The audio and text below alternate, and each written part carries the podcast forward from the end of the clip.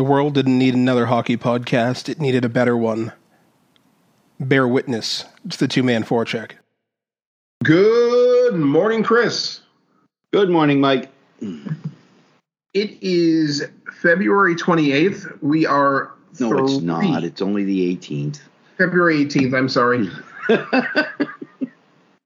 We are three weeks from the trade deadline, and already it has muddled my mind. Uh, I have to, I have to wonder what it's going to do to the mind of the gentleman running the Columbus Blue Jackets, the gentleman running the Minnesota Wild, um, the gentleman running the Detroit Red Wings, um, and we're going to be talking about uh, at least two or three of those teams. Uh, okay, we're going to be talking about all of those teams in just a moment, along with uh, certain other things.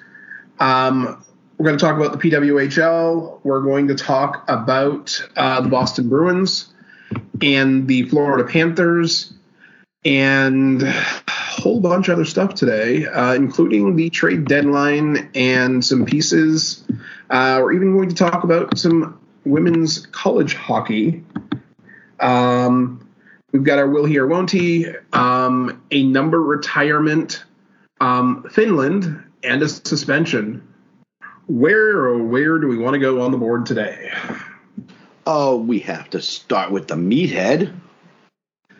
the Meathead of the Week award, um, who will have plenty of time and slightly less money uh, to spend uh, with that time, goes not very surprisingly to Morgan Rielly. Yes, we discussed Morgan Rielly. Was it last week? And It was last week. we both. Uh, well, I know that my opinion was two to three games based on the fact that uh, he had no prior history, and you know he, he's not really a, a guy that goes out of his way to do meathead things, kind of like Tom Wilson. But this Or was Matt Cooke. or Matt Cooke. Oh goodness, another. How you give him a coaching? Okay, we're getting way off topic. Um, Morgan Rielly. Have a topic? Sometimes we try, but it, it's things like that that causes me to digress. Uh, Morgan Rielly, meathead. I mean, I understand what Ridly Greig did was uh, upsetting to the Toronto Maple Leafs. There probably was no need for him to slap it when he could have just directed the puck toward the net. I mean, there wasn't anybody near him. It was empty net situation. Yeah, but Morgan Rielly needs to swallow his pride Bile. or or bile or whatever you think he should swallow. And now he's going to have time to do that because oops, I was wrong. 3 games. The the DOPS, the dopes have chosen to give him a whopping 5 game suspension for his cross checking of Ridly Greig. Well, whether it's cross checking or whether he, he hit him in the freaking head area. And yeah, no, I'm sorry. He had to, he, he needed a little bit of uh, time to pause and reflect on why he was being punished. And the NHL made sure he had plenty of time to do that. I'm on one hand, based on precedents we've seen this season, I'm not surprised that it's five games. Based on the fact that there is no consistency in the NHL, I'm also surprised that it's five games. and like you, because he doesn't have any prior offenses, I, I I struggle to justify five games, particularly since, to the best of my knowledge, uh, Ridly Greig did not miss any time. Um, he went down to the ice in dramatic fashion, yes. Um, but that's not the same as missing games or missing a whole season or, you know, the end of a career. There's. He Uh, did miss. He did miss the last six seconds of this game, though. and, and that is a terrible, terrible thing. the likes of which have probably never been seen in the NHL again. Um, will never be seen in the NHL again. Yes. I mean, it, it was just, it was a meathead play, and oh, they're like I. You're not going to get me to argue that this was a sensible thing for Morgan Rielly to do. It's not a. Had not he a, only like if he had only just delivered a nice clean out hit, like body check, crush him through the body, he'd have gotten one or two games at most. At absolute most, and most likely been just given like a game misconduct uh, and a match penalty at the end of the game. Um, but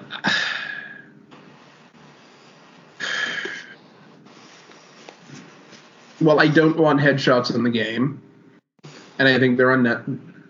There's almost no justification on ice for them, almost none. Um, I think that this is the sort of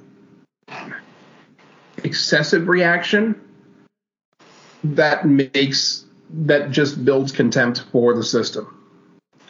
Well, that's the problem. Is that he his his retaliation was so over the top compared to what Rielly Rielly Greig didn't go in and take out the goaltender.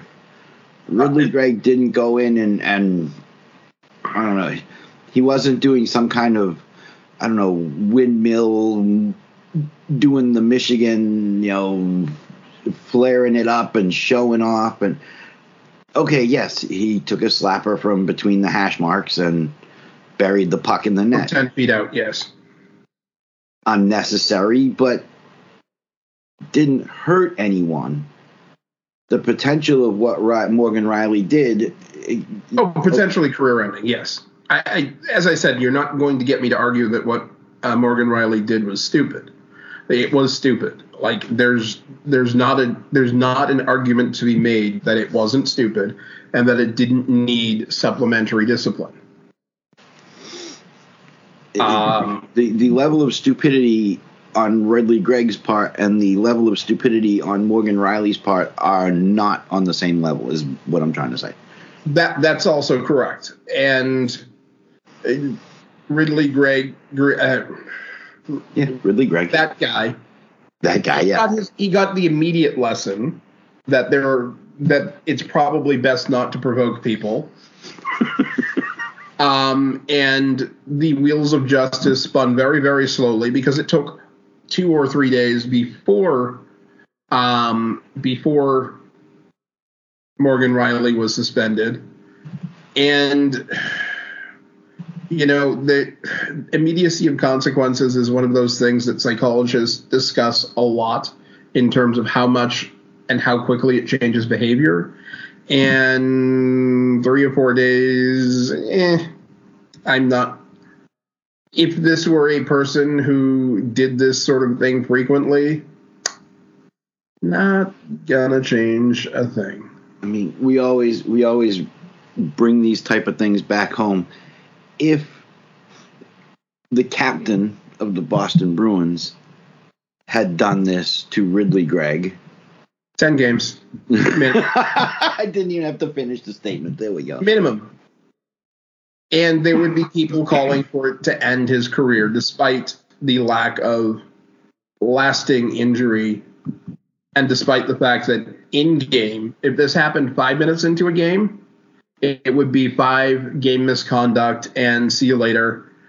Probably with some really pointed conversations from some of the offended team uh, uh, from some of the injured players' teammates, and most players in the league, if it happened ten minutes into the game instead of with six seconds left.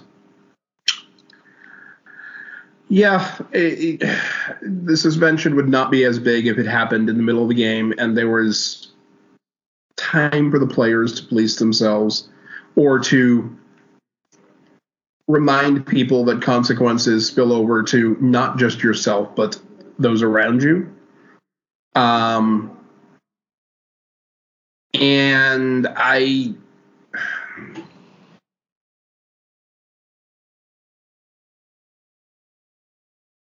anything longer would have gone to bed. Uh, it, so apparently, and I'm getting this from okay, whose article is this? Very quickly, uh, Stephen Whyno, W H Y N O. Yep. Uh, now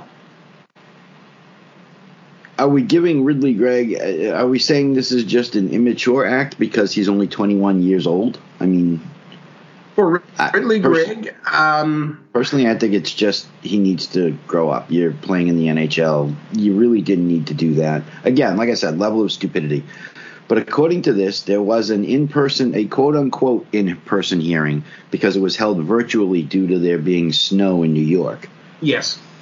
uh, allowed the league to suspend Rielly for six or more games because the suspension is under that mark. The only appeal is to Gary Bettman. The NHL Players Association is appealing this, or as of Wednesday, they filed their appeal.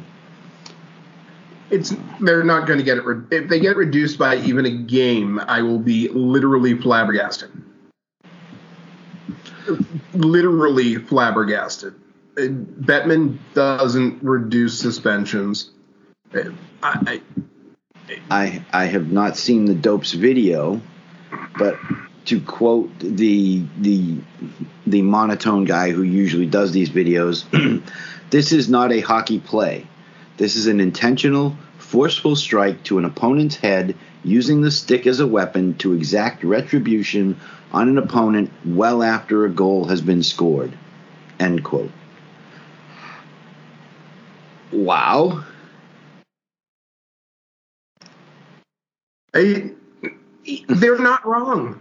Like I, I don't have an issue with there being a suspension here, but if, if, and Dope's track record says that this is largely made up, and kayfabe, like if an individual's history or elapsed time since prior prior infractions is supposed to play a part in decision making, I do believe that five games is at least one too many. Okay. I'm not saying that one or two games is right because it's not. I'm not saying that a I I just can't with dopes. I mean, most uh, I'm I'm willing to believe that a good chunk of our listeners are willing are old enough to remember uh, just say no to dope and yeah that that Well, Morgan Rielly is eligible to return February 22nd at Las Vegas. Oh, just in time to play like the top team in the West. There you go. Leaf center Austin Matthews said, It is what it is. We've got to obviously just pick ourselves up and move forward and put our best foot forward. He speaks so well. Uh, possibly busy holding his pants up in a parking lot.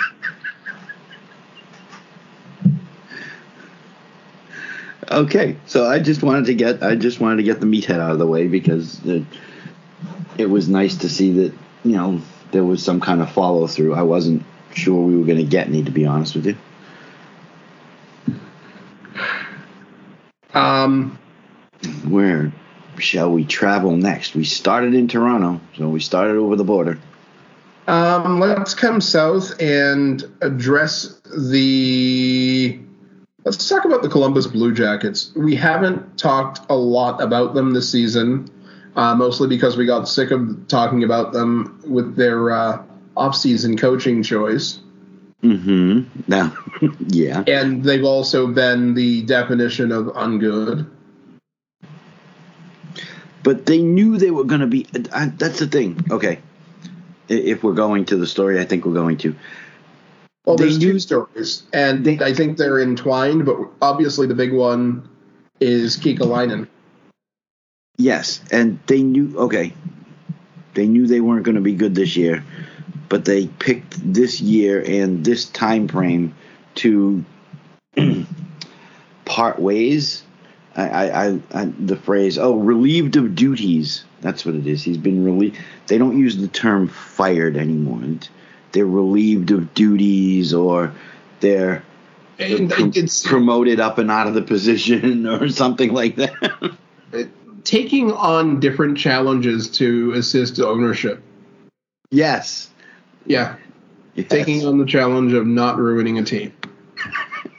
taking on the challenge of becoming a spectator. Uh, there was uh, one of the retail organizations I worked for used to refer to it as being promoted to customer. I've heard that one as well. Yes. And Next he goes honestly, game, that he will is- buy a ticket. that is literally one of the best descriptions of getting rid of people that I've ever heard, and I will love it until the day that I die. so, John, But Jarmo Kekalainen, no longer general manager of the Columbus Blue Jackets after a very, very, very long time. Um, I my immediate tweet upon seeing the story was the only surprise here is that it didn't happen three years ago. yes. We've been talking about it for at least that long, and I keep asking how he. I, I ask you, I don't want to say on a weekly basis because it's not weekly, but maybe on a monthly basis, how this guy still has a job. He managed to whistle past the graveyard on more times than I can count. The thing is, he he had some good years. Yes. He did. I mean, Um, he's had some good draft picks. He's had some good. He managed to. He managed to move on from Pierre Luc Dubois without completely destroying the Blue Jackets. And I mean, an 11 year run as general manager of the of a uh, of a hockey team is is a good long run. When you think about the fact that you know he got them into the playoffs, first European general manager in the NHL, um, is he going to get a fresh start? Is he going to get another opportunity? Almost certainly. He's only 57. Um, and it's worth noting that uh, since, or he's he's been involved with the Finnish national team. Um, uh, he was the assistant general manager for the 2022 Olympic Games. Mm-hmm.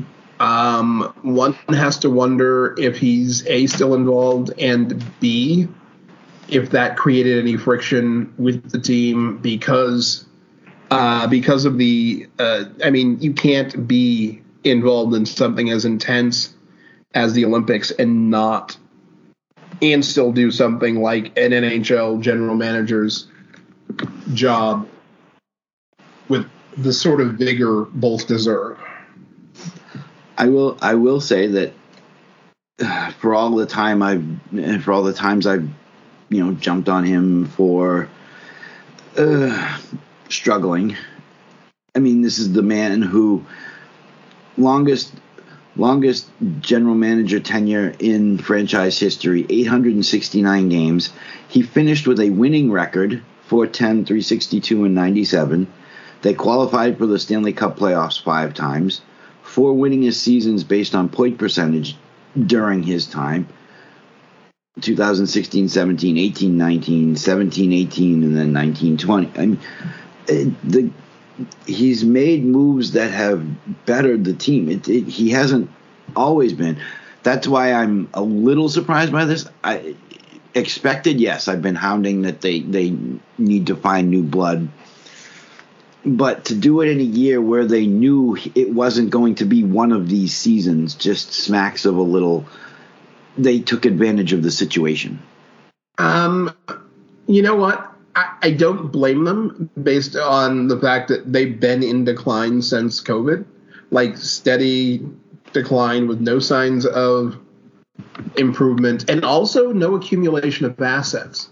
Like you look at the you look at the draft picks that Columbus has, and then you compare it to someplace like Ottawa or Arizona, and they're just not even comparable. Um, Columbus basically has its own draft picks, and that's that's it. Um, that that isn't good grounds for a rebuild. Um, they have Boston's first round pick this year, no third round pick, and they have Ottawa and Ottawa, Detroit, and Tampa's fourth round picks uh, this year. No third round pick of their own, no fourth round pick of their own, no seventh round pick of their own. They have no additional or lost picks at all for last year at this point, or for next year at this point, uh, 2025 draft and they're already minus their second and fourth round picks in 2026. Um, they they've got some work to do. Have they drafted well? Mm, I mean, they've got some good young talent there. Uh, you look at their, I mean, you've got Mads uh, Søgaard in net. Um, he's 23 years old. They've got three three guys on their entry levels. Um, or you know at 23 years of age or younger in goal. They've got a couple of defensemen that we've talked about here and there. Um, you've got some forward young forwards that we've talked about uh, around the draft and heading into the draft. Um, not as much at forward. There's a lot of guys in their late 20s uh, in there who are signed. Um, but you look at their roster. Um, there's a whole lot of. Oh wait a minute. I'm sorry. That's the Senators I was looking at. Um, was going to say they've got a lot of. They're playing a lot of young in their forward positions as far as uh, Columbus is concerned. Columbus, right? Um, Columbus has got Columbus has got in in the forward position they have their oldest forward is a former Bruin actually. Sean Kuraly at 31. They've got three guys at age 30 Gaudreau, Boone Jenner, and Justin Danforth. The rest of the guys are all in their 20s, and we're talking 20, 23, 24, 23, 21, 19, 24. I mean, looking at their young forwards, young. looking at their young forwards, obviously you have Adam Fantilli and Kent Johnson. The um, boys, yep and they're they're we're all hoping as hockey fans that these are really good players.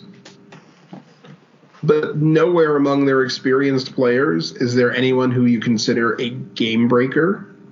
I mean, I like Zach Werenski when he's healthy as much as anyone in the league can, and I like John, Johnny Gaudreau as much as anyone in the league can. Um, and Boone Jenner, um, and my appreciation for Sean Kuraly is pretty high. But none of these guys is a is a Brad Marchand or a um, going back a couple of years when uh, Dustin Brown was a he was still never an offensive juggernaut, but you had to account for him on the ice because he was blocking shots, he was throwing hits, he was always involved. Um,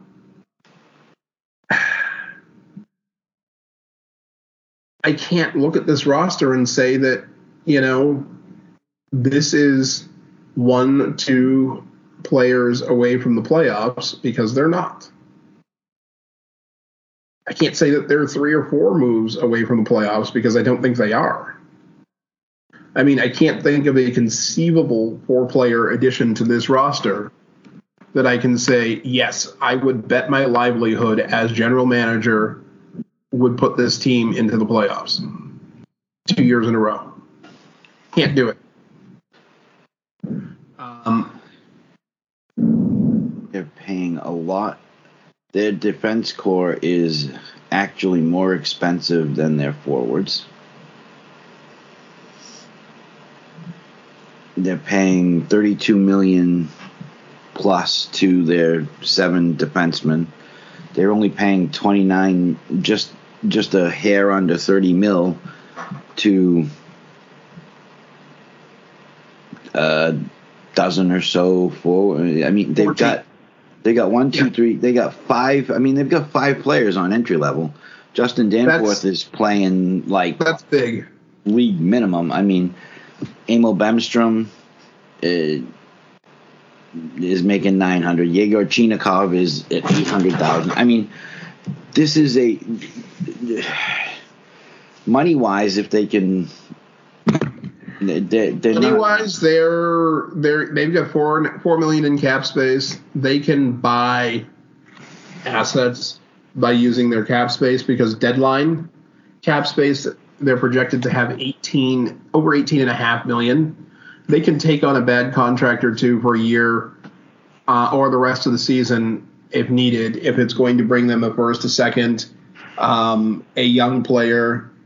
Uh, as well. Um, it's going to be interesting to see if John Davidson runs the team the rest of the year, it or says just he's purely going forward.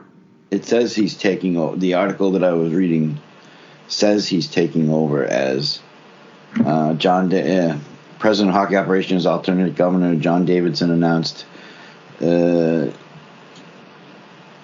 along with team's hockey operations management team, will assume the GM duties while the club goes through the process of hiring a replacement. So yes, David is going to have a hand in it, but it sounds to me like it's going to be GM by committee, which GM by committee, which is doesn't work. I mean, Everybody- hopefully, hopefully for Columbus fans, it's only going to run the next couple of weeks. yeah, Um, I also, I mean, the first name that came to mind uh, was John Chayka. the first name that comes to mind for me every time is John Chayka. I don't know where he is. I don't know what he's doing. What I do know is I want to see him running a team again because there's a man who knew how to maximize assets and, and he acquired all those draft picks. Unfortunately, he was relieved or left, uh, depending on who you ask. I, I prefer to choose that he left because he seems smart enough to do that. Get get yourself out of a bad situation uh, before he could see the realization of his dream. But the man was leading that franchise in the right direction, in my opinion. But I would love to know where he is. I would love to see him running an NHL franchise again. Um, With it, as far as I can tell, uh, he's running his restaurant group with his wife, but Oh, that's um, I, I I don't know if there's any other involvement at the moment. Um, it would be again. I would like to see him. I think he's probably a really good option. Um, and he's still only 34 years of uh, 34 years of age.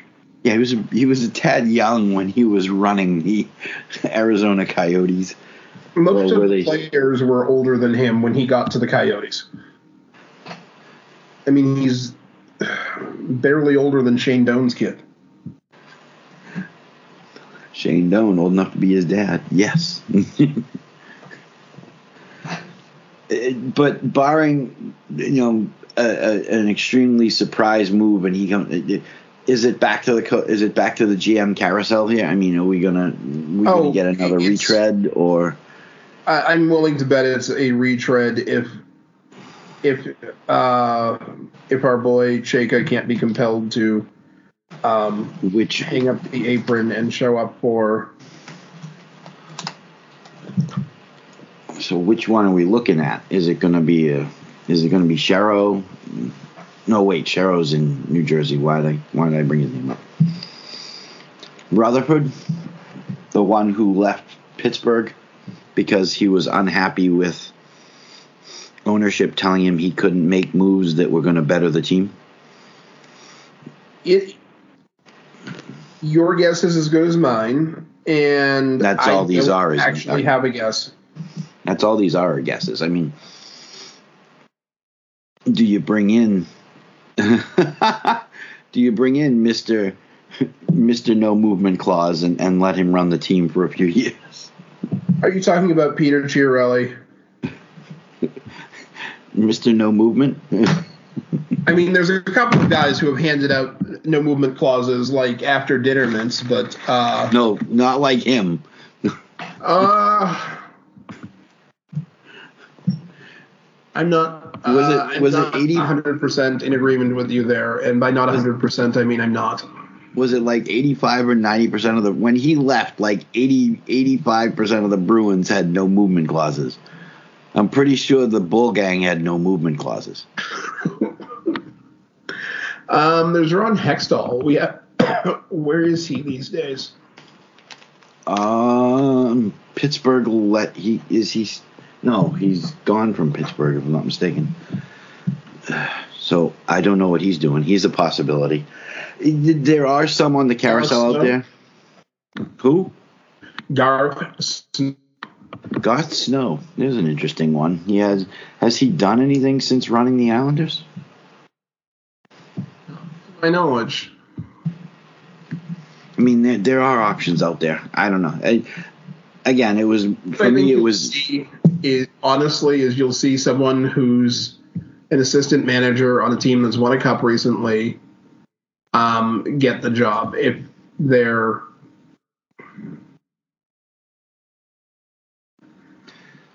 unfortunately just because the team won a cup doesn't mean that uh, the GM is is but I, is is going to be able to turn that team around. Yeah, right now it starts at a board. For me, the surprise was that they actually did it now. Uh, I think I think the second half of what we want to discuss about them might actually have some bearing on it. Um, Mm. It probably shouldn't, but I think the fact that uh, next year, March first, the Columbus Blue Jackets will be playing outside against the Detroit Red Wings.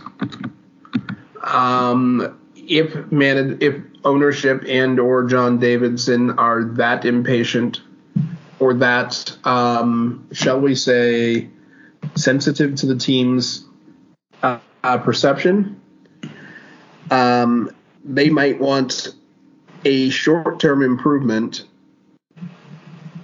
um, so that the team is going to be competitive with the Detroit Red Wings on its biggest stage to date.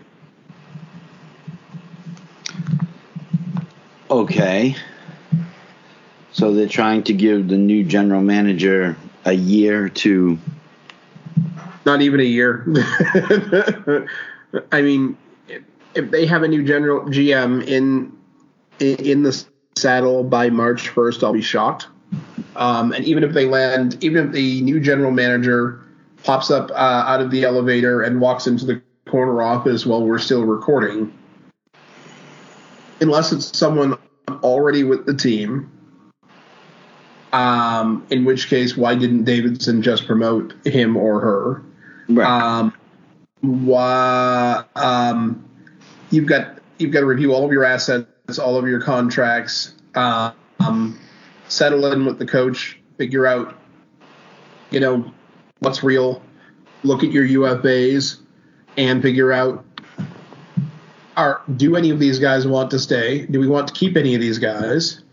Um, look at your look at your RFAs and then figure out your numbers for three years from now because while they only have one pending UFA this season, um, they have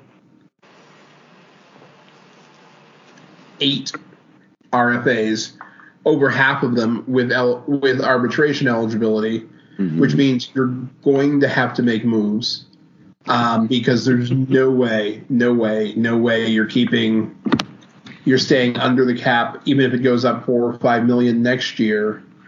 Um, when you have that many, that many guys who are going to need raises or get raises. So wait, you're, telling me that you're not going to be able to keep Alexander Texier, Tessier, Kent Johnson, Cole Sillinger, uh, Emil Bemstrom, and Yegor Chinakhov. Th- th- There's no way you can manage to get all of them. Um, you can throw Jake Bean into that number too, because no, you're just not. Um, particularly, it's this is not this is not going to be an easy task for uh, whoever the replacement for Jarmo is. Um, Unfortunately, yes, they're going to lose. Uh, well, yeah, they're going to lose. They're going to. They're almost certain to lose Jack Roslovic. They're. I mean, Kent Johnson is a little bit harder um, because he he's not going to no. be well. He's not going to be eligible for an offer sheet um, based on games played, but you could seriously have like five of your players offer sheeted. Kent Johnson's he's, not Kent Johnson's not going anywhere. He Adam Fantilli, uh, he's he's one of their core youth that they're hanging on to. I I don't see Kent Johnson going anywhere. They'll find a way to hang on to him. Yes, but like if someone who has cap space and either a need or a grudge or simply wants to appear in the newspapers um, decides that they're going to throw out offer sheets just to make whoever the new general manager is uncomfortable. Um, okay. Or make themselves more competitive uh, by driving up the price of whoever. Um, okay, but a name who is available but currently is not working in the NHL. So I don't know if they have to worry about offer sheets. Marc Bergevin is not out there throwing offer sheets around at Sebastian Aho. Oh wait, he did that. I mean, do I really think that Kirill Mar- Marchenko is actually going to get an offer sheet? Probably not. Probably, yeah, probably not. I don't know as much about Marchenko. Like I said, there there are names on the list that I, I'm slow down.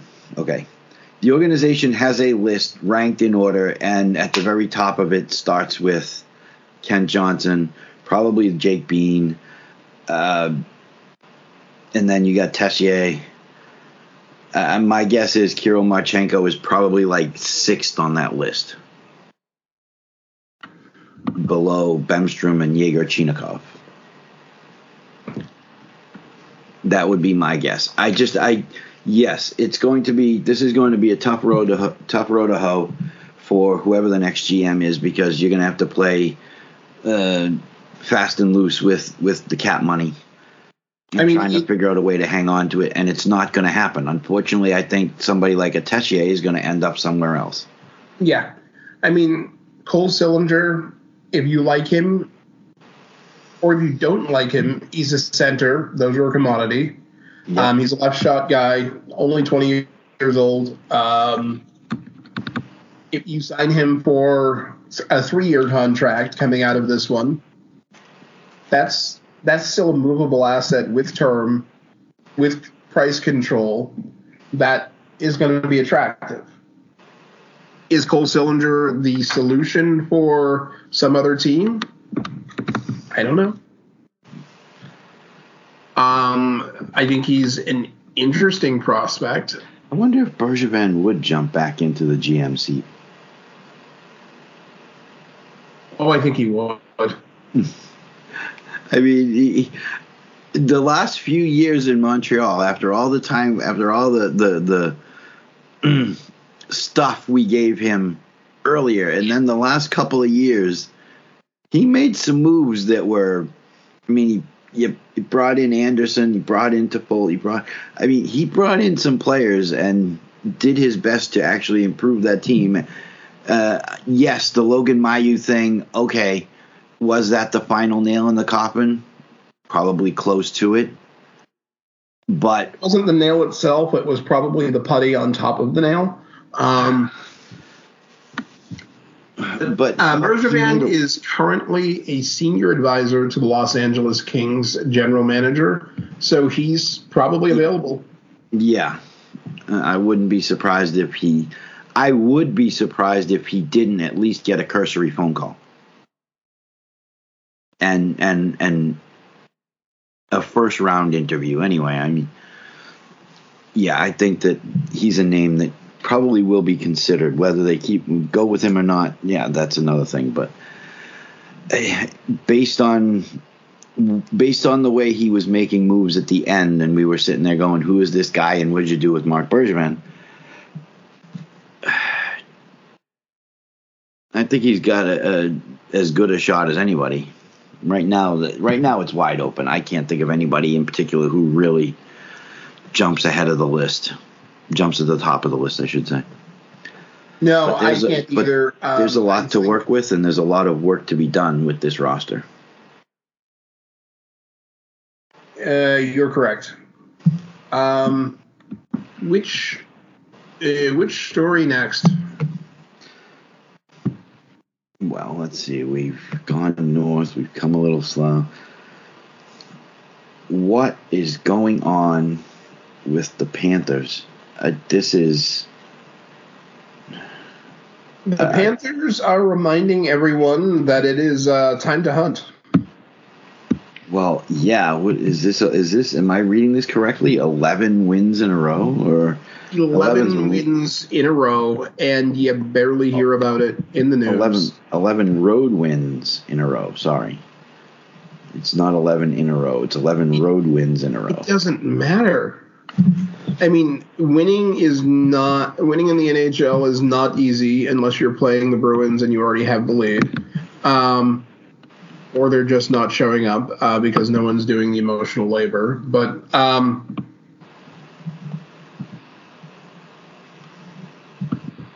I don't know. to me, last the last night or last night's game was perhaps the most interesting, or one of the most interesting because they were one of two games that finished nine to two. I don't remember the last time I saw two nine two games with nine goals scored by a single team on the same day in the NHL. I, it, literally like mind blown. Um, they also, with that road win, jumped into first place, and the Bruins, for the first time in a long time, are not in first place do the Bruins even deserve to be in first place? We can all answer that one what, in unison. What, what, no. is, what, did, what did that head coach, former head coach of the Patriots say? You are what your record says you are. So, do they deserve to be in first place? Their record says they deserve to be in first place, so they were. Um, what this tells me, though, the fact that you've got 11 road wins in a in the when you get to the Stanley Cup playoffs, you need to be good on the road. I don't. Uh, yes, you need to be good at home if you, especially if you, especially if you've got home ice advantage. You want to be good at home. Most teams are good at home, playing in front of their own crowd. You need to be able to win on the road, and this tells me not only are they capable of winning on the road, they're capable of winning handily on the road. We're talking teams that can possibly win seven game series in five games. Yeah, four games, as opposed to stretching it out to seven and hoping for that final home game. And not having, not playing those two extra games, two or three rounds adds up. Like had had the Florida team that eliminated the Bruins uh, most recently been just a little tiny bit more assertive and won that series in two games and won uh, they might have been they might have played a little longer. They might have won a couple more games um, because that was a very hard hitting series. Um, i mean the bruins were amazing enough to do it in 2011 winning three seven game series but they also had that four game trouncing trouncing of the uh, of the Philadelphia Flyers that gave them a good chunk of rest after that Montreal series where at least Chara had the flu.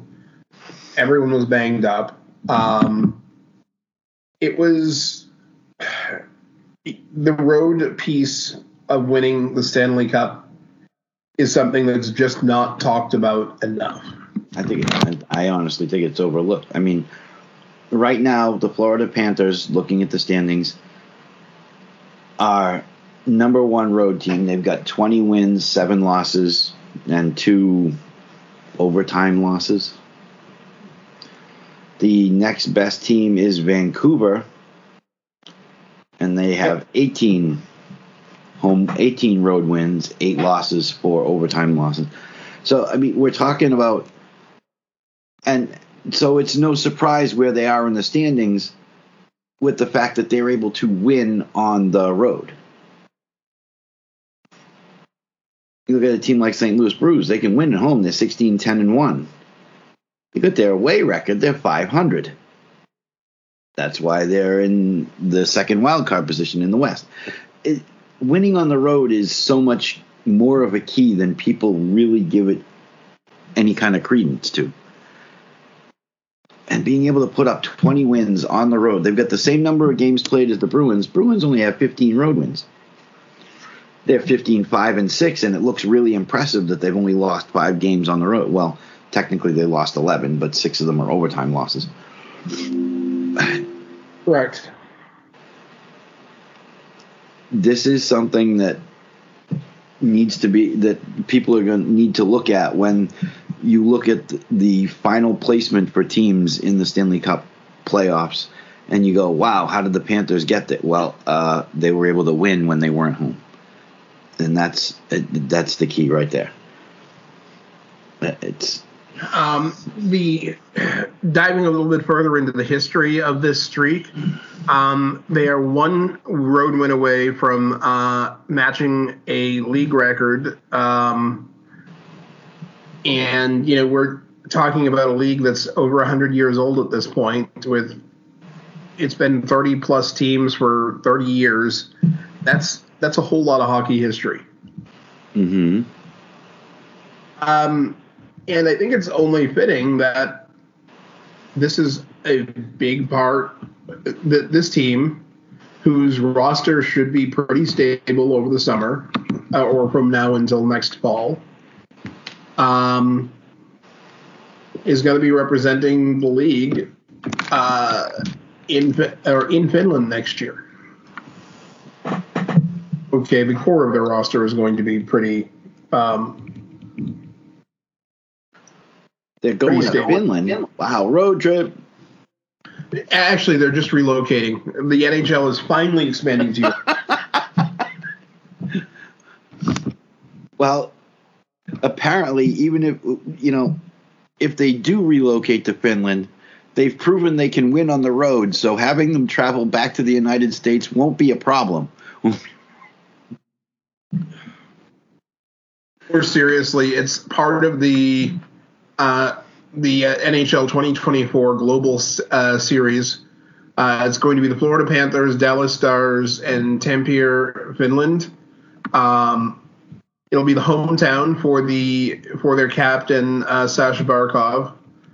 Uh, it'll be November, um, and this is the first time since 2018 that they'll have played outside North America. Wow. Um,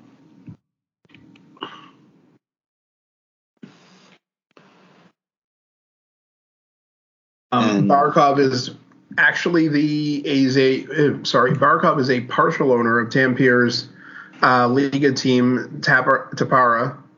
Um, both he and his father played for that team. Second visit for the NHL. Um, last time it was the Jackets and the Avs. Um, these will be games 10 and 11 played in Finland. Um, I love seeing the hockey world stretch and the NHL reach just grow? Is this an attempt to is this an attempt to look at at expansion outside of North America? Is and and more importantly, is having a team in Europe or teams in Europe even feasible? Uh, I'll say what I've always said on the topic and add one new thing. Okay. If you're going to expand the NHL to Europe, yeah, and it's not easy, it would be kind of ugly. The labor law differences there are huge. Um, and I can't imagine, I don't even want to think about the differences in taxation and everything. But you can't do anything other than add an entire division. You you would have to add five or six teams all at once, which means a lot of talent dilution. Um, like even if the NHL bought two or three Swedish Hockey League teams and one or two KHL teams and brought them into the NHL, um, or had their owners buy them and or had their owners sever league sever league relationships and bring them into the NHL.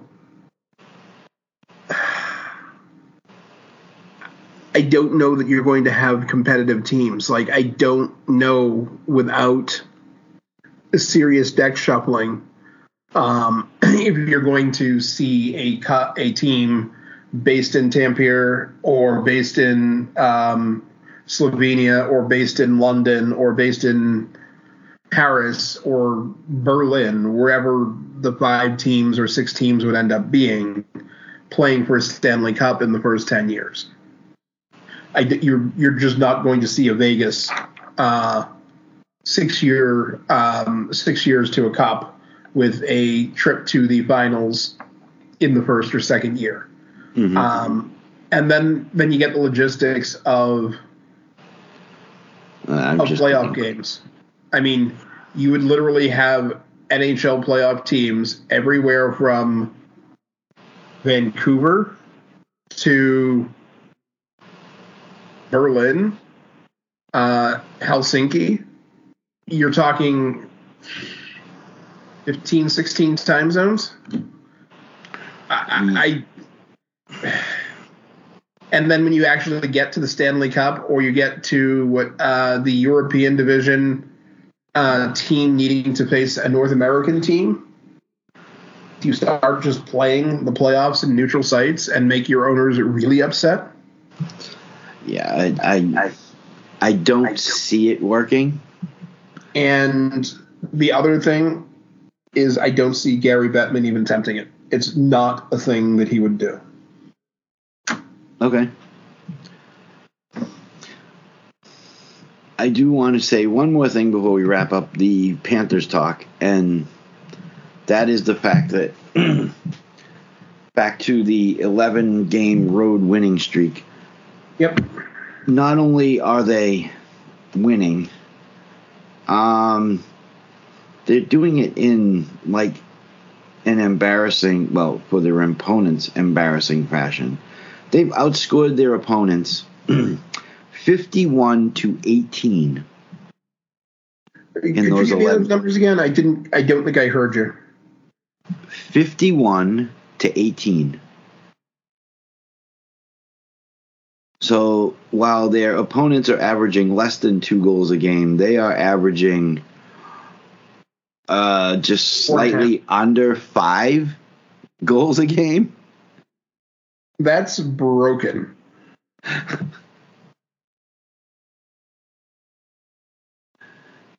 yeah.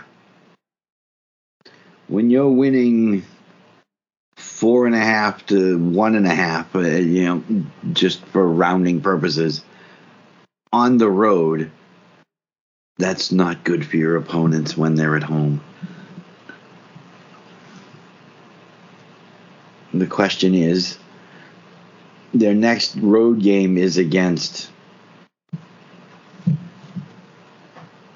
Carolina to tie the to tie the record at 12. Carolina is really really good at being a spoiler.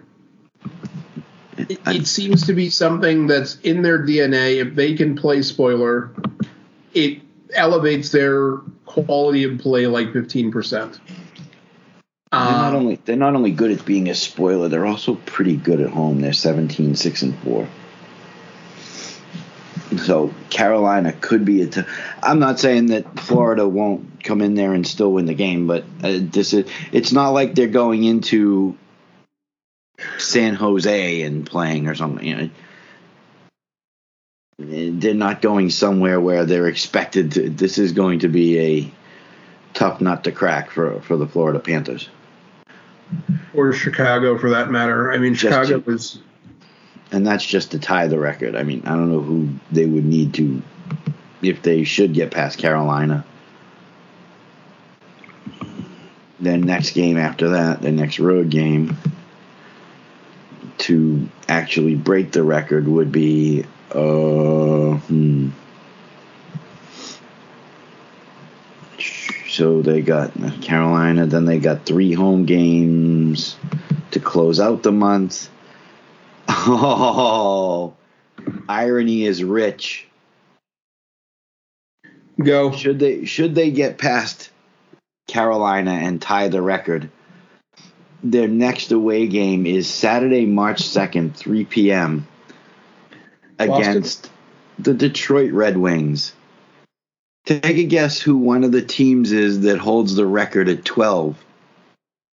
Um St. Louis Blues. No, but yeah, it would be those same Detroit Red Wings. Irony is rich. well, it will make for a fascinating story should it come to pass. and you know, if if Florida does it, I can't even be upset by it because they're fun to watch. Um, it's there's no it's no secret that I like Tkachuk and several of their uh, several of their players. Kind of hard not to like Matthew Tkachuk. I mean, granted, I'm a Drew Doughty fan, but that just makes the rivalry that much more delicious when they do get together. Unfortunately, he's playing in the East now, so they don't get together as often as they used to. Yep, I guess they're both going to have to go to the Stanley Cup final for us to see it. Uh, and wouldn't that be delightful? But they also have, you know, some guy that we talked about named Sam Reinhart. You know, he's pretty good. Um, they got a guy that I really like in Carter Verhaeghe. Uh, Anton Lundell. They, you look at them on defense. They got still got Ekblad kicking around. Montour. I would uh, take Forsling or Montour in a skinny minute. Uh, and I think Dmitry Kulikov uh, uh, is absolutely worth every dime of his salary, which is only one million dollars. I'm honestly surprised that he signed for that little. At 33 years old.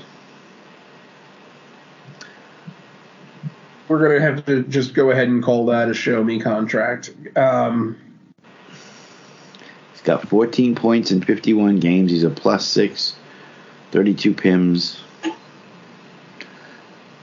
Uh, that's just basic stats. I don't know like how many hits, takeaways. You, you know, I, I, I don't know what his uh, rounded out stats are. Yeah, but he's. I mean, he's not. He's not an offense. I'm pretty sure he's more of a defensive defenseman, and or. But he can skate. yeah. So they're built for they're built for winning. They're built for playoffs. They've got they've got a little bit of sandpaper in there. You got guys like OEL who've been there before. Uh, they've been there before as it as it stands. I mean, Brandon Montour can certainly bring it when he needs to. They got forwards who. Uh, it's a team built to. It's a team built for now. Hey, let's you know windows oh, wide very open. Much for now is look at the number of UFAs. Uh, for uh, for the team. It's pretty staggering. Yes. Nine UFA skaters, um, and then you had Anthony Stolarz uh, at on uh, in goal. As I said before, the backups, the backups from Philly that managed to get away and, and show what they can do. Stolarz is going to get himself a little bit of a raise. Uh, I don't know if he'll take over the number one job. They've still got two more years of, of Bobrovsky at ten million apiece. Ouch. And Spencer Knight, who is out on. Uh, he's he's uh, is he like player assistance still? I thought he was still on the player assistance program. Uh, I haven't looked for him in a couple of days, um, but I suspect that he will get his um, get things together and yeah. uh, get back to functional. But Stolarz is Stolarz is going to get a little bit of bump. He'll probably go up somewhere in the two two and a half range Yeah, considering what he's been able to do. He, I mean, he's still going to be a backup wherever he goes, but whether they re-sign him here or not, he's he's been reliable for him. Uh, right along with Alex Lyon, who is now you know number one up in Detroit. So it's oh that would be again rich irony. You could put Stolarz against Lyon, have the the two former Philadelphia Flyers playing against each other. Oh, it, that's going to be tasty. I hope it's on TV. I hope it's on TV. All right, I've stretched this out. Where can we go next? Let's talk about the Bruins trade assets. Trade assets. That implies that they have some.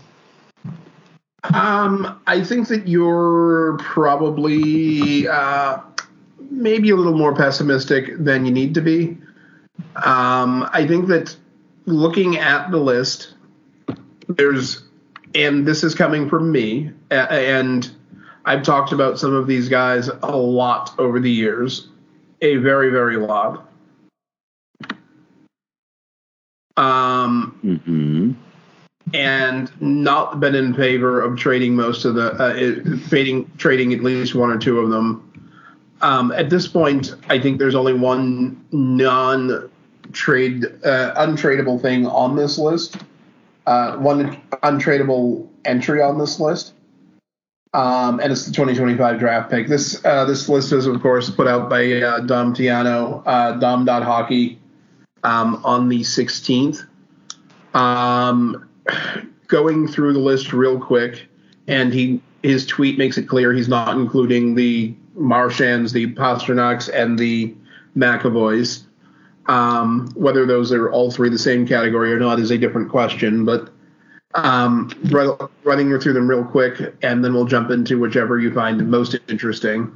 2025 draft pick, uh, first round draft pick, Fabian Lysell, um, Mason Lohrei, Brandon Bussi, um, Georgi Merkulov, a goaltender, theoretically, well, obviously Swayman or or Ullmark, Jake DeBrusk, Matt Grzelcyk, and then of course Derek Forbort. Um, Hmm. No, no. The, the only one, as I said, the only one that I'm a hard no on, unless it's spectacular, um, and still and doesn't break the farm system or what there is of the farm system, is the first round pick. They need to start getting actual young blue chips. Yes. Yes, they do, uh, and, and I and in this particular instance, I I you know the Bruins are going to be very reluctant to trade the pick because you can't sustain your prospect pool by trading top 60 picks in consecutive years. Um, yeah, and as we as, as you noted earlier in the show, we're talking about a team that has uh, or, or did we? T- no, it was before the show when I mentioned that. Oh wait, they don't have to show up until day two this year. Yeah. Of the draft because they have nothing in the first three rounds. Next year, well, they have a first rounder. Yeah, then in Boston can retain the. It was some kind of conditional pick for a trade or something, but they managed to hang on to it, I guess. Uh, they've got no second, a third, no fourth. A you got to start picking up youth and getting them in the system used to your system of play. It, this is and that said that said as much as i like mason Lohrei,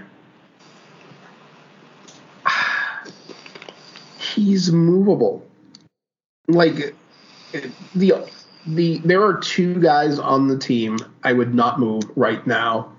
Or and by not move I mean it has to be a ridiculously good deal for the Bruins. And it, it's going to shock people who the list is the or the two names on the list are, but they are Brad Marchand and Brandon Carlo. And everyone else, if it's a good deal like a winnable hockey a winning hockey deal or a mm-hmm. just a straight up hockey deal, yeah, I'm glad. Um, do I want to see Mason Lohrei or Fabian Lysell traded? No. Do I want to see Matt Grzelcyk traded? No. Um, do, am I higher on Matt Grzelcyk uh, across his career than most people in the area? Yeah.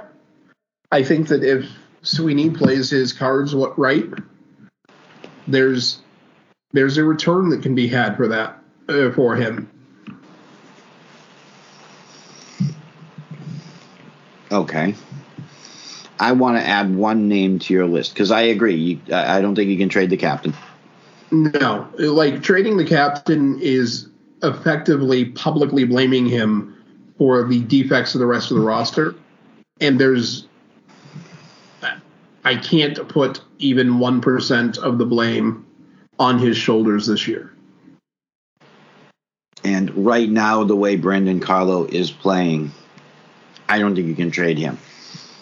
Is Lindholm tradable? I mean, his contract says he's not. His contract says he's not.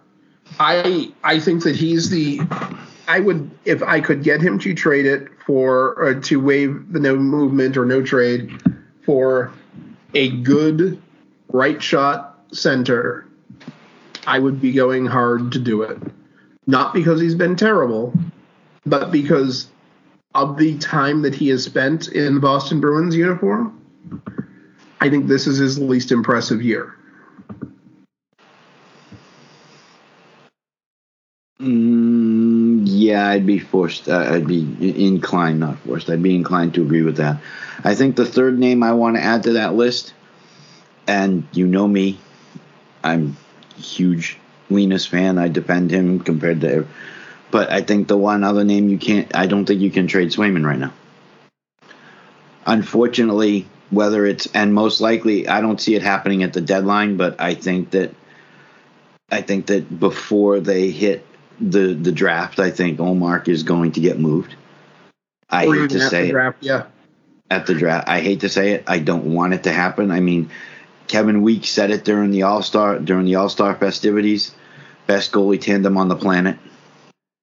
And there are a couple of other good ones in the NHL. I'm not. There really are. I'm not saying that the, this is the only tandem that's out there. I mean, there are a couple of other really good ones as well. But these two guys just have it. I don't want to see him move, but unfortunately, you can't pay Jeremy Swayman five plus. You can't play Linus Ullmark five plus and keep both. It's just not it. The the the finances just don't work. Yeah.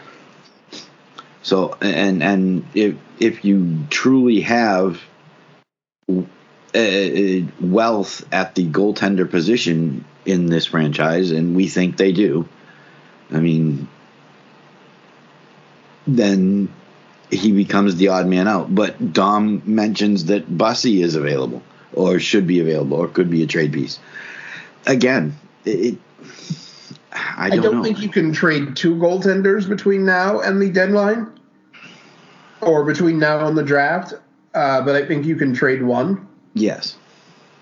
Um, like, but I don't I think, think that. Be, I don't think that one can be Jeremy Swayman. As much as I love Ullmark, and again, you've heard me I complain because I think that the Bruins faithful don't like him, and I don't understand why. But I think that Swayman's the one that you've got to find a way to hang on to. And you told me off. You told me uh, after last week's show, I think it was that he or the week before, maybe during the All Star break, that he was he wants to move back home or he misses his family, wants to play in front of his family possibility of him going to a West Coast team, and we might not even get to re-sign him. I mean, he's still an RFA, so it's not like he's just going to be jetting off somewhere. We still hold the cards, even though he's arbitration eligible.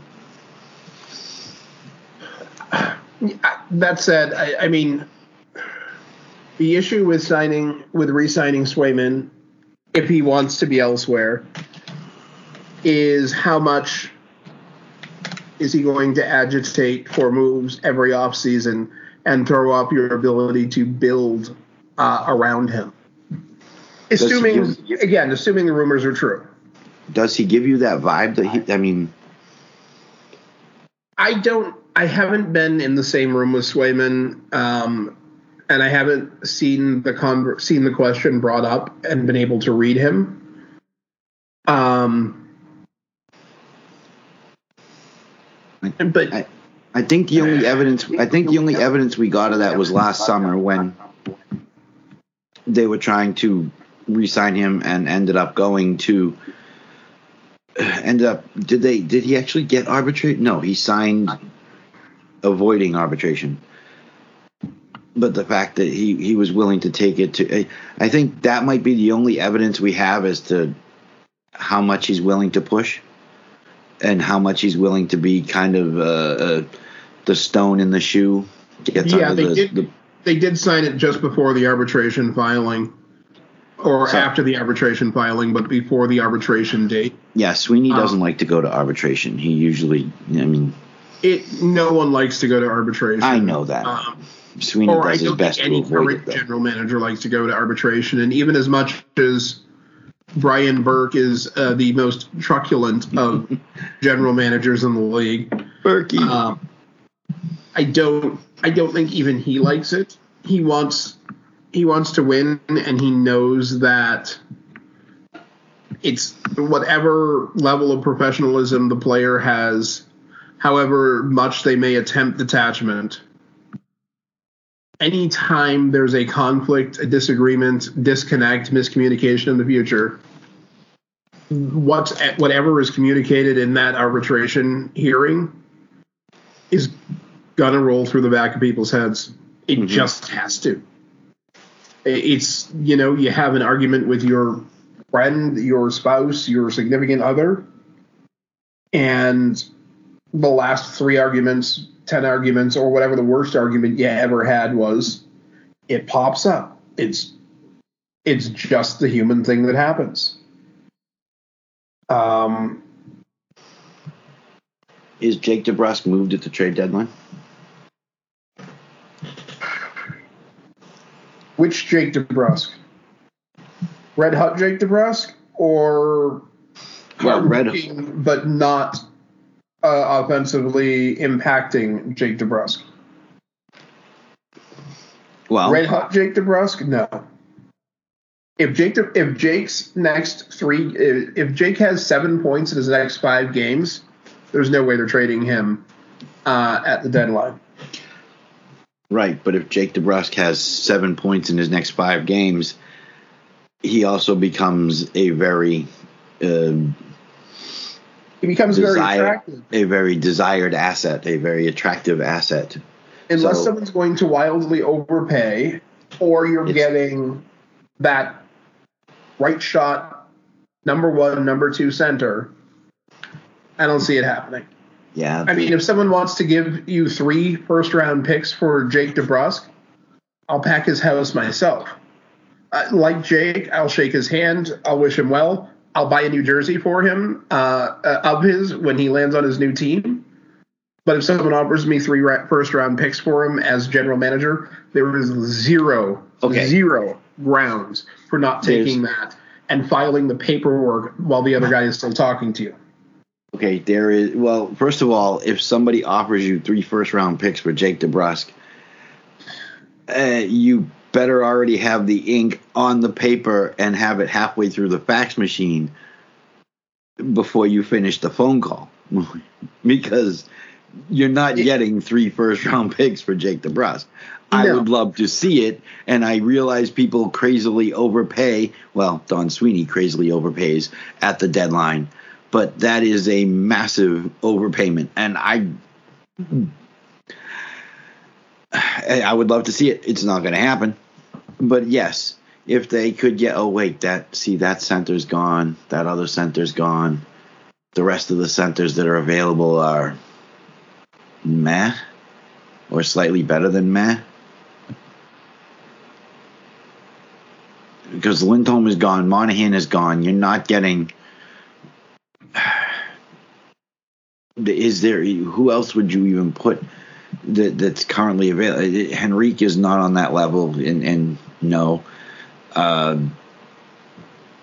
Roslovic is making four million dollars, which is what you're similar to what you're paying DeBrusk now. So you're not getting any kind of deal on that.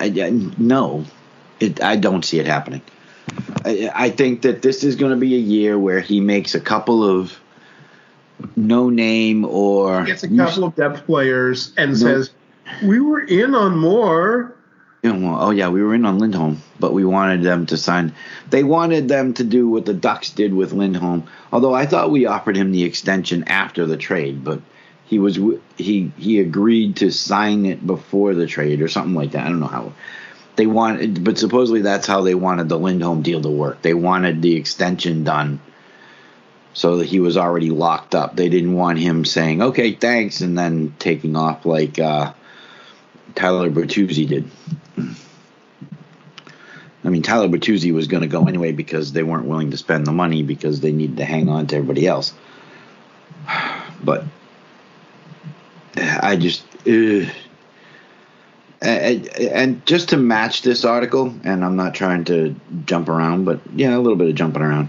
So I found this from Connor Ryan over at I want to say it's the Boston Globe.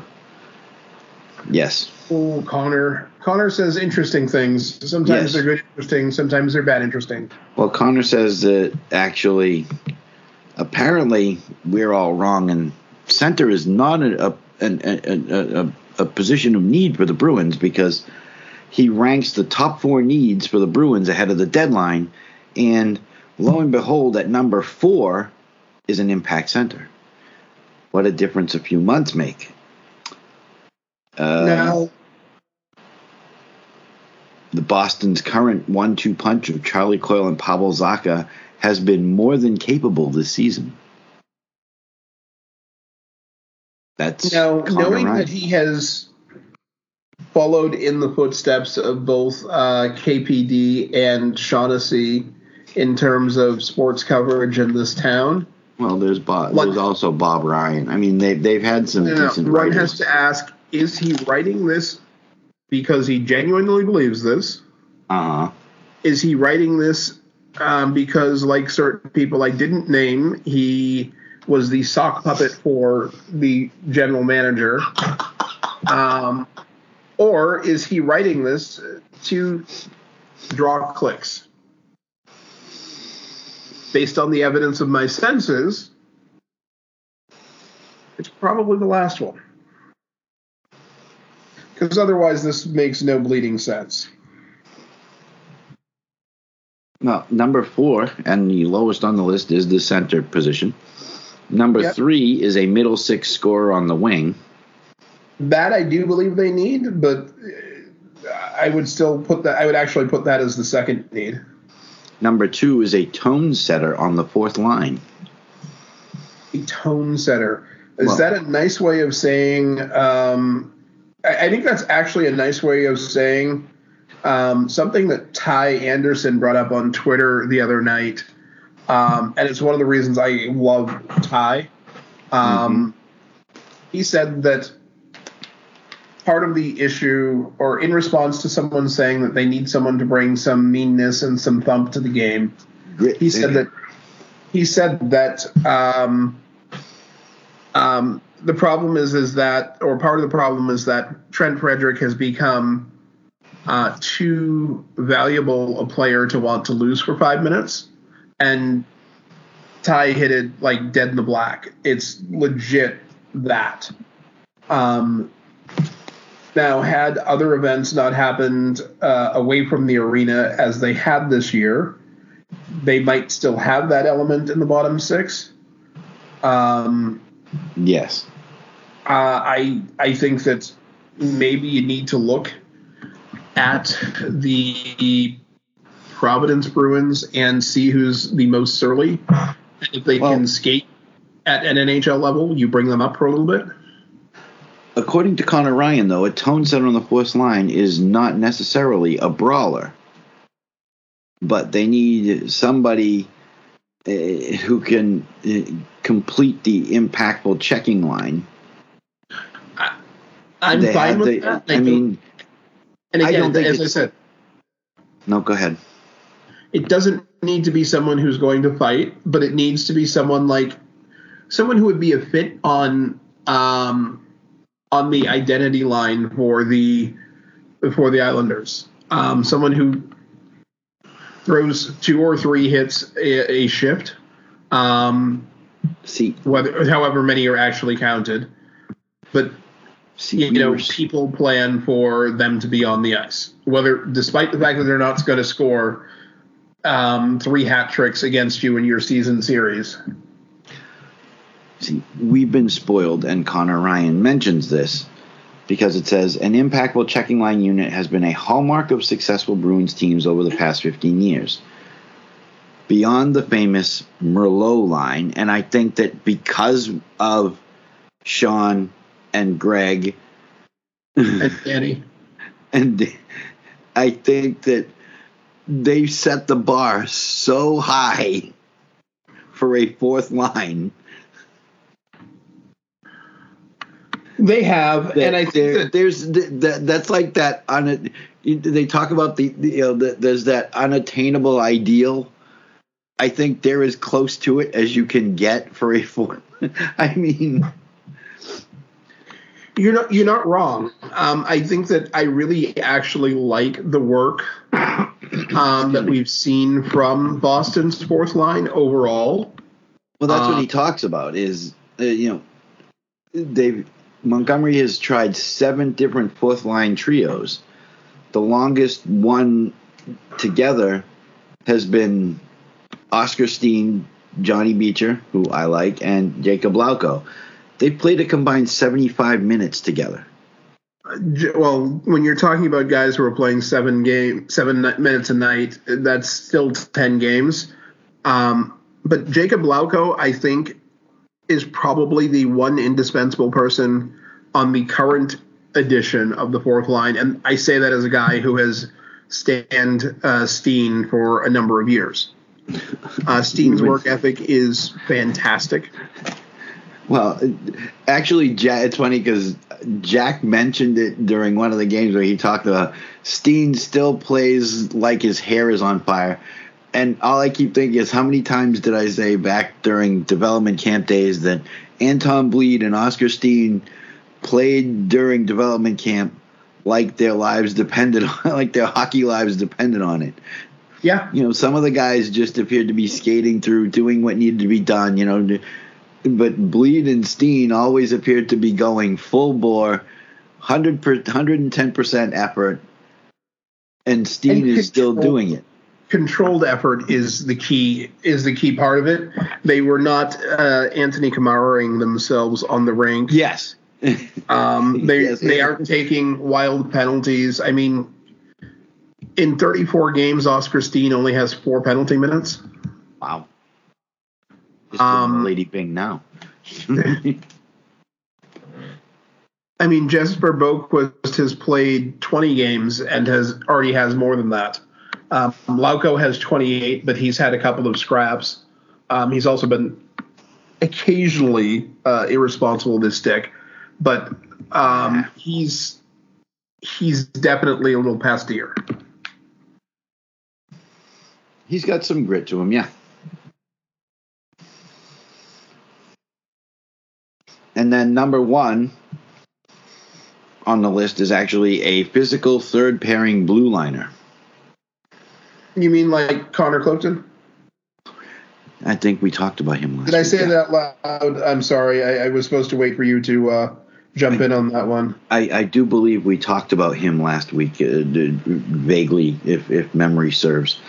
Um, if the Bruins want to grind their way through the postseason, they need another steady, no frills option on their blue line, capable of eating up pucks, clearing bodies out of grade A ice, and logging taxing shifts on the PK sounds a little like Connor Clifton. Uh, okay, never mind. Um, be it so. The question, the question for uh, your writer friend, um, your your definite uh, drinking buddy. Oh yeah, Connor Ryan. I, I know him well. Mm. Where is this fourth line uh, complete or uh, complete or person to complete the fourth line? Where is this person to complete the uh, to complete the Bruins' uh, bottom 60. And he has that answer for you.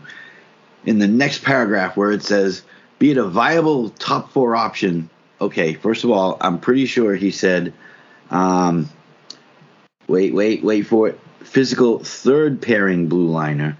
But in this paragraph, it says, be it a viable top four option like Minnesota's Jacob Middleton, a puck magnet like Philadelphia's Nick Seeler, who has a league best 155 blocked shots, or a bruiser like Ilya Lyubushkin, Boston needs another steady D man further down its lineup.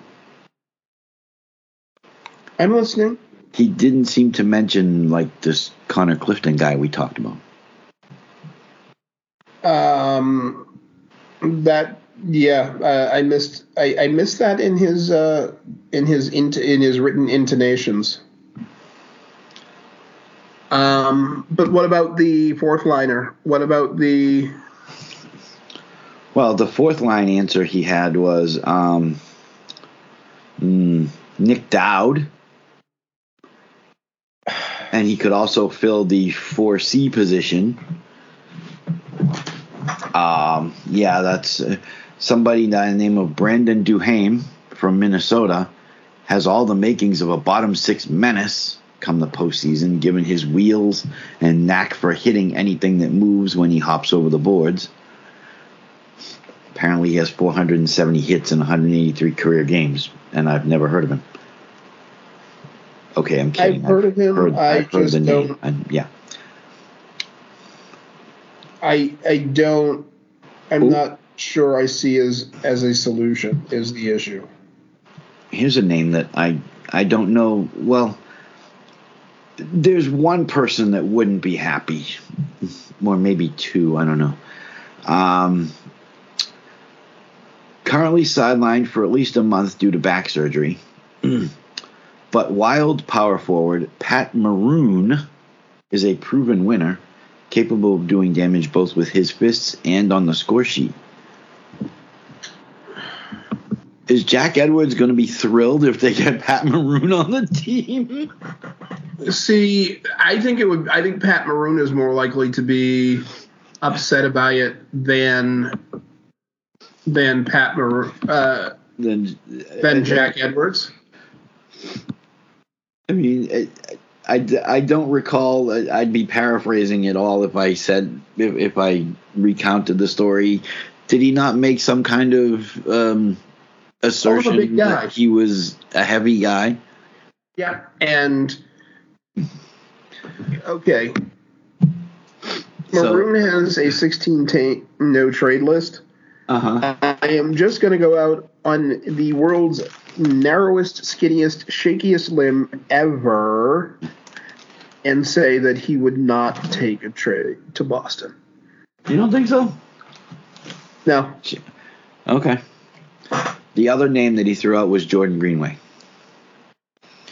Former Uh. BU, former BU Terrier, former teammate of Charlie Coyle. In the system here, yeah. Um, I don't see.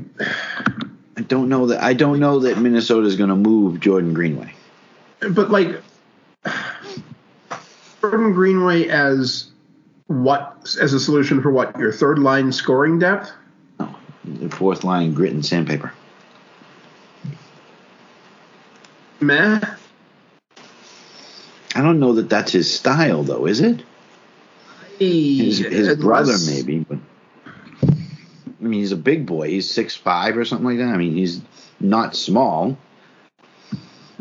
But I don't know that he's like a grit and sandpaper kind of guy. I thought he was a little bit more than that. I could be wrong. Um. Well, Jordan Greenway, Yeah, uh, yeah, is in Buffalo at the moment. Oh, I thought he was in Minnesota. He wa- he used to be in Minnesota, but um, uh, 18 points and a 31 penalty minutes through 42 games. Eh. I mean, that's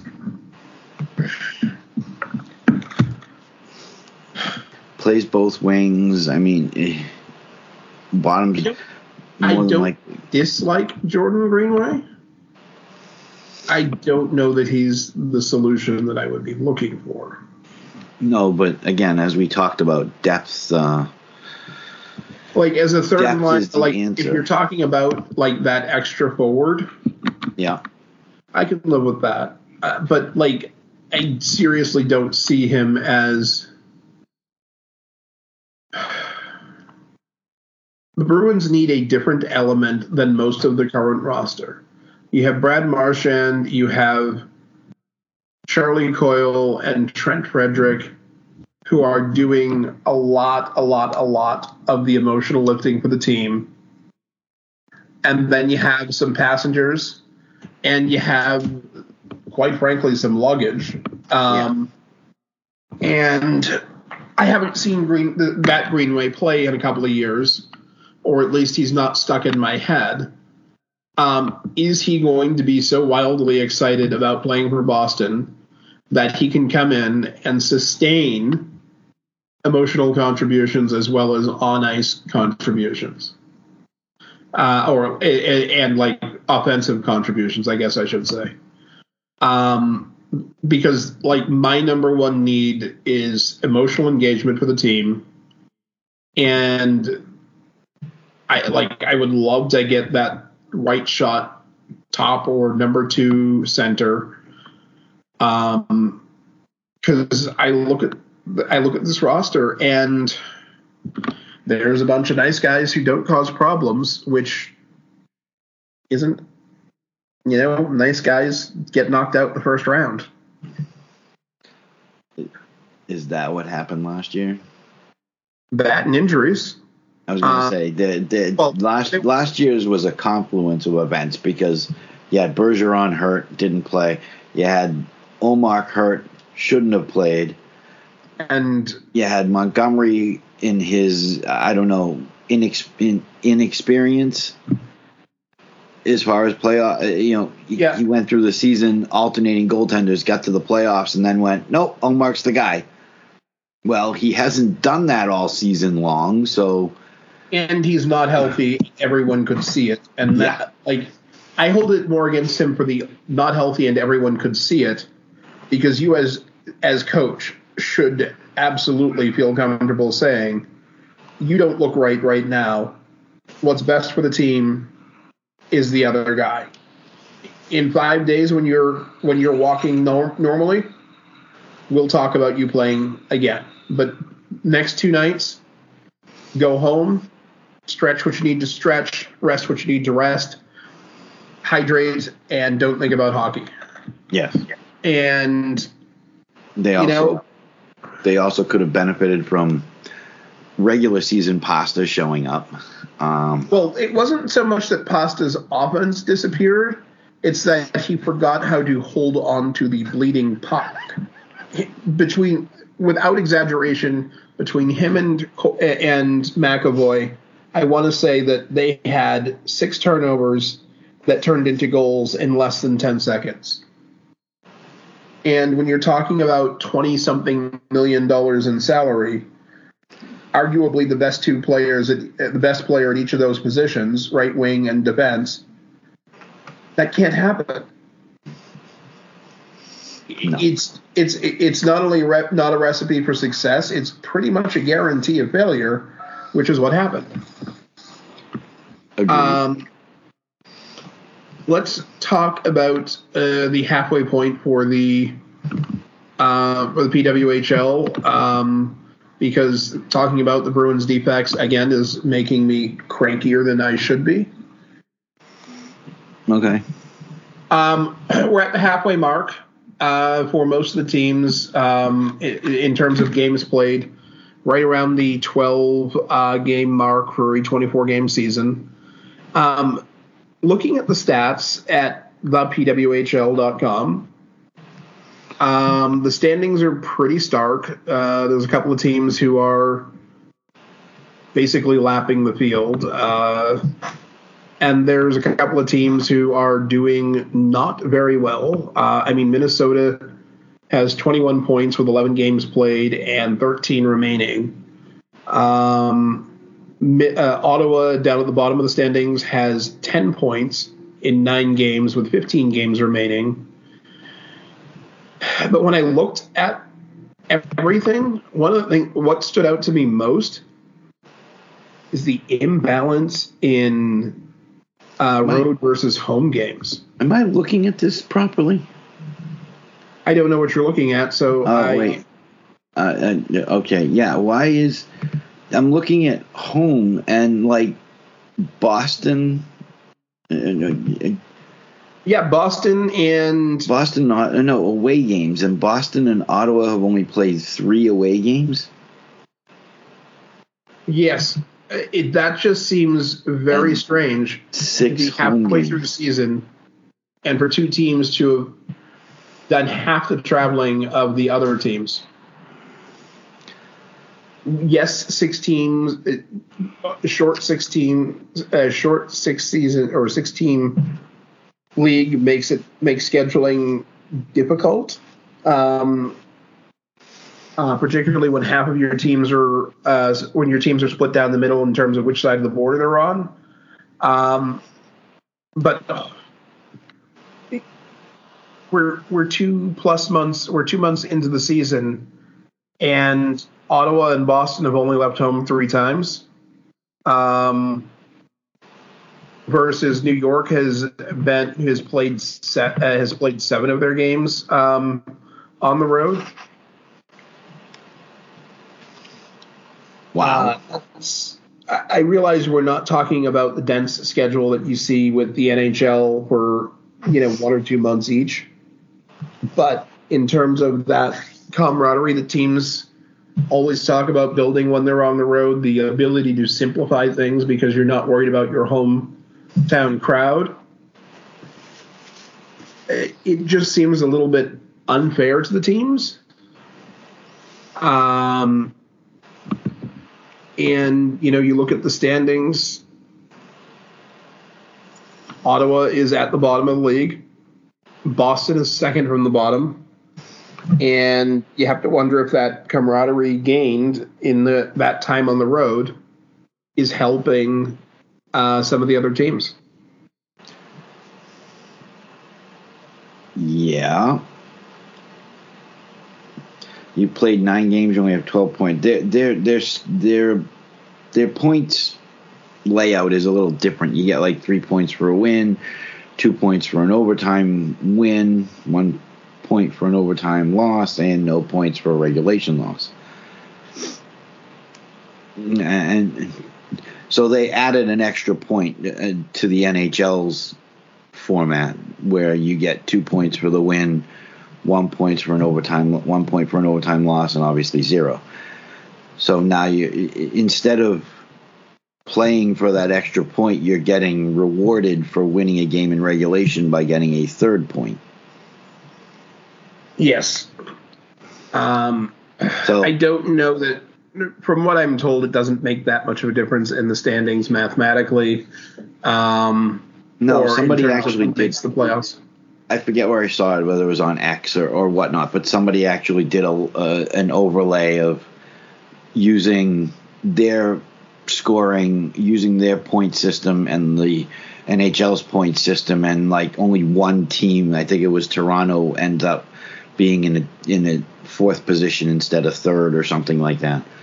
But I, I just I'm looking at this and it's like the only thing that the only thing that really jumped out at me is that apparently it's not just a Boston Bruins thing, but it's a it's a Boston hockey uh, uh, thing to be good on the penalty kill. That was the other thing I noticed. Their penalty kill is ridiculous. Um, and they're second in the league uh, to behind I want to say Toronto or Minnesota or something like yeah, that. Toronto's at 94.4% through 11 games of hockey. That is bonkers. Uh, the Boston franchise, and please give them, please, please give them nicknames soon. Um, I, I've I've, I've given up saying it. Yes. You know what I'm saying? Uh, and on the uh, on the flip side, the top two power uh, penalty kill, or power plays, twenty six nine and twenty one four.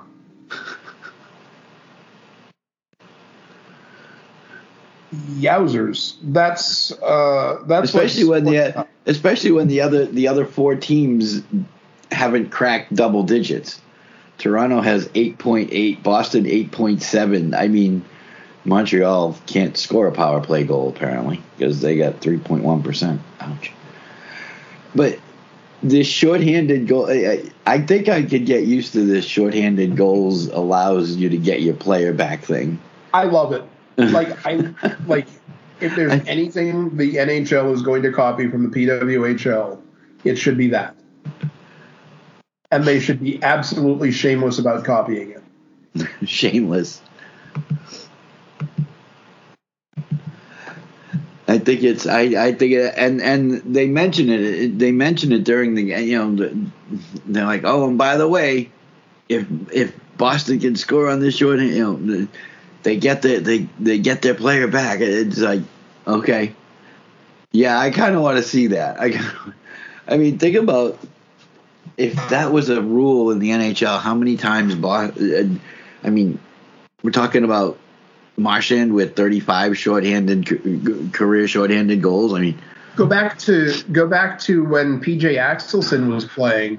How much more would he have made in his career with team with the uh, team relying on him to pull them out of trouble?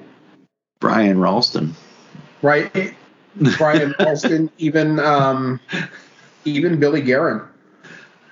Oh my goodness the how that would how that would change the approach when you're signing free agents or making trades for certain players to oh, have shorthanded goals. I mean, yeah, they're important now, but imagine if the the importance if they actually got a player out of the box, how that would affect salaries and and trade values and oh my goodness, yeah.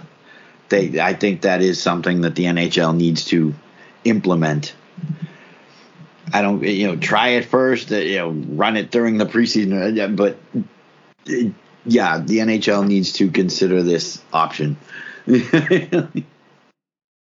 I and the, the games are entertaining. I mean, it, first of all, I think that the, I think that Boston's backup, and she plays she played for Minnesota Duluth, uh, Emma Soderberg. I think she's actually taken the net from the perceived number one, Aerin Frankel, who played yep. here at Northeastern, if I'm not mistaken. Uh, I want to say it was Northeastern. It's one of the four Beanpot teams, I'm pretty sure. But Emma Soderberg has been fabulous in that. And they got a, there's a woman on that team, Loren Gabel. Oh my goodness. Can she snipe? If only we could get another, a player like that. Uh, Alina Muller, you want that number one center? There she is. Um, the the comp the, the competition, and they are not afraid to hit. Oh, they like the physical. Uh, they actually had the, the the Boston franchise actually had the first suspension in the PWHL's history.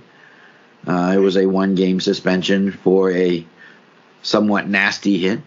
Um, but that's that's like almost four, almost five percent. Well, three percent of your season when it's one game in a twenty-four game season. That's that's still pretty serious. Um, yeah. And yes, you're you're 100 percent right. Uh, Frankel was at uh, Northeastern, and her list of awards is goofy. Yes, um, long sure. and distinguished, I'm sure. Well, she's played for the U.S. national team four years in a row 2021, 22, 23. Um, IIHF World Women's World Championships, gold in 23, silver in 21 and 22. Um, Patty Kazmaier Award in 2021. Uh, Hockey East Player of the Year and Goaltender of the Year in 2020, uh, 2021. Top 10 finalist for the Kazmaier in 2020. Um, complete, competed in the rivalry series in the 1920. First win as a member of the senior women's national team on December 17th in Moncton, uh, New Brunswick. Um, competed against Canada as part of the 2019 Under 22 series in Lake Placid, New York, and MVP of the WHEA uh, championship and during the WHEA all tournament team honors in her freshman season at Northeastern University Yeah, she she she has what some people refer to as a winning pedigree. And she's actually her numbers have improved since the last time I've seen. Um, yeah, she's got a 192 goals against and a save percentage of 925. So maybe Emma Soderberg didn't steal the net from her only for a short period of time. Uh, one has to wonder if there's underlying causes, injuries, or whatever that might be impacting. But um, Aerin is back on her because she she struggled. She she seemed to struggle at the beginning of the season, and then save percentage, and and now she has yeah that first game. Maybe that first game was just not. I don't know, but Emma Soderberg, eh, her save percentage has gone down. It, it's lower than I remember it, but it's down to 855. So things are back to normal. Okay, no more worries. Things are back to normal. Aerin okay. Frankel, she is a fabulous goaltender. But Emma Soderberg, in her own right, she's Swedish national team, and and I, I mean the goaltending. Just watch it.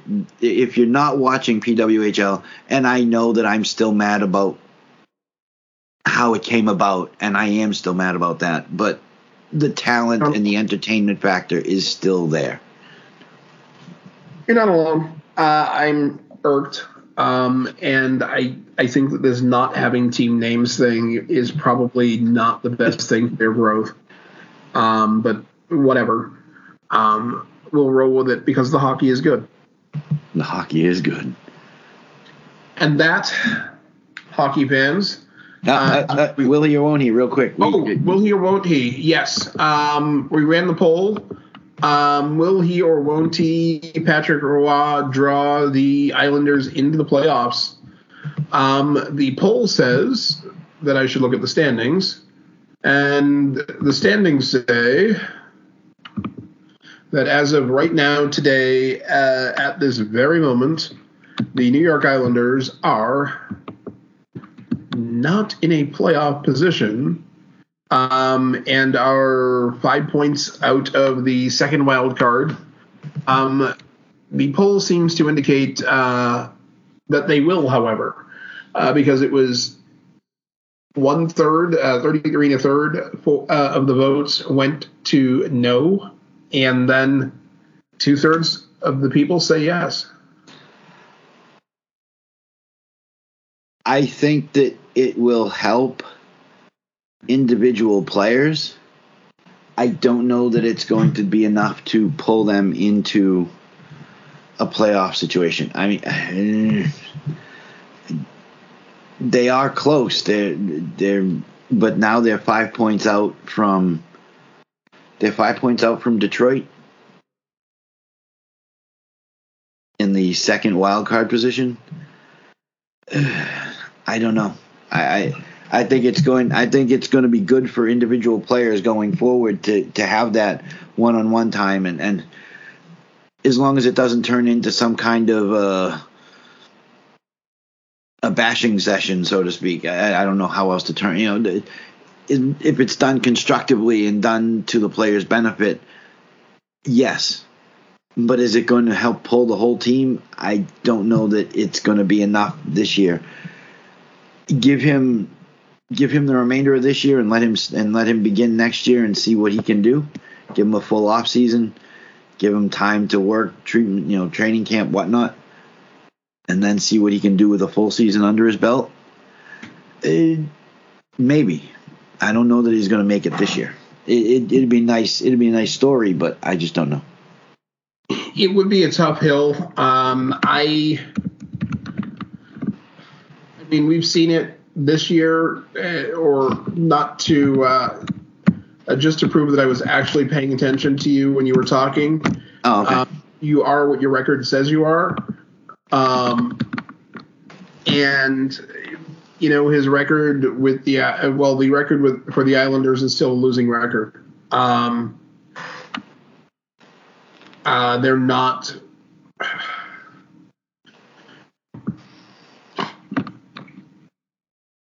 they're not going to jump five points all in one day or one week. They've only got one game in hand on the two teams immediately in front of them, uh, the Devils and the Wings. they do have three games in hand on the Lightning, um, who were just trounced last night by the by the Panthers. Yeah, but nine to two. I mean, the Islanders, it's not a losing record, but they're not in a great position. They're at 5 8 and 3. Um, in their last 10, they're basically even. They're 3 4 and 3. You really can't. You can't. Uh, what was it that uh, I think Brickley used to say? You can't tie your way into the postseason. Um, this is true. It's like, like, I said, I don't think they make it this year, but I think if you give Roy a full give Roy a full off season, full you know, training camp, let him you know, development camp, let him see what he's got for players, let him get to work, start at the beginning of the season, give him enough rope where he can do the job, and also give the players the off season to work on the things that he says he needs them to do better. Yeah. Um, whether it's I mean, you've only got a couple of RFAs on that team. There's like four total uh, UFAs rather. Cal Clutterbuck, uh, Cal Clutterbuck, and Matt Martin at forward, and Mike Reilly and Sebastian Aho at defense.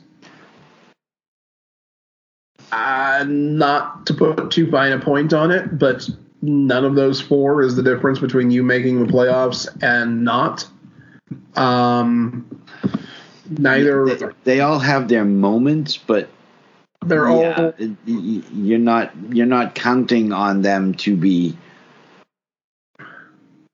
the one that gets you there. Yes, Matt Martin had himself a decent run. And it was a couple of years ago. All of a sudden, Matt Martin turned into like a, a goal scoring machine. He had like five, you know, multiple games in a row where he was scoring or whatever. And yeah, it was like, wow, Matt Martin. Okay, whatever.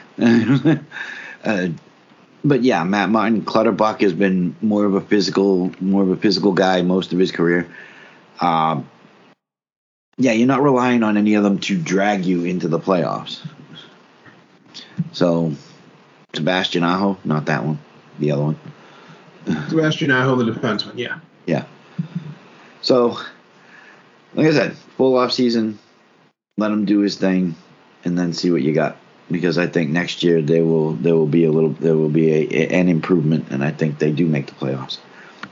And uh, we will have a new "Will He or Won't He" uh, poll in the show's notes, um, but uh, we're not going to. Well, we haven't come up with it yet. Nope. Anything else, Chris? We have covered it. We got a couple of things left. We got some leftovers for next week. This is good. I think we're good for this week. Okay, then. Uh, ladies and gentlemen, thank you as always for listening. Share with your friends, family, random coworkers, uh, people you meet on the street. Hack the uh, hack the overhead system at the airport if you're traveling. Uh, play it uh, play it wherever you are. Um, and we'll be back next week um, with more to talk about in hockey. Take care.